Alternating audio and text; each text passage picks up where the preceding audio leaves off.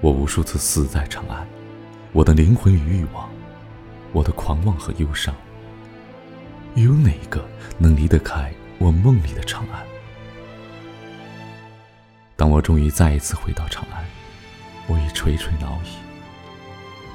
那些关于长安的情爱，恐怕早已埋进了历史的风沙。我所要对你讲的，或许并没有真正发生在历史的纸面之上。或许，只是我想象出来的长安。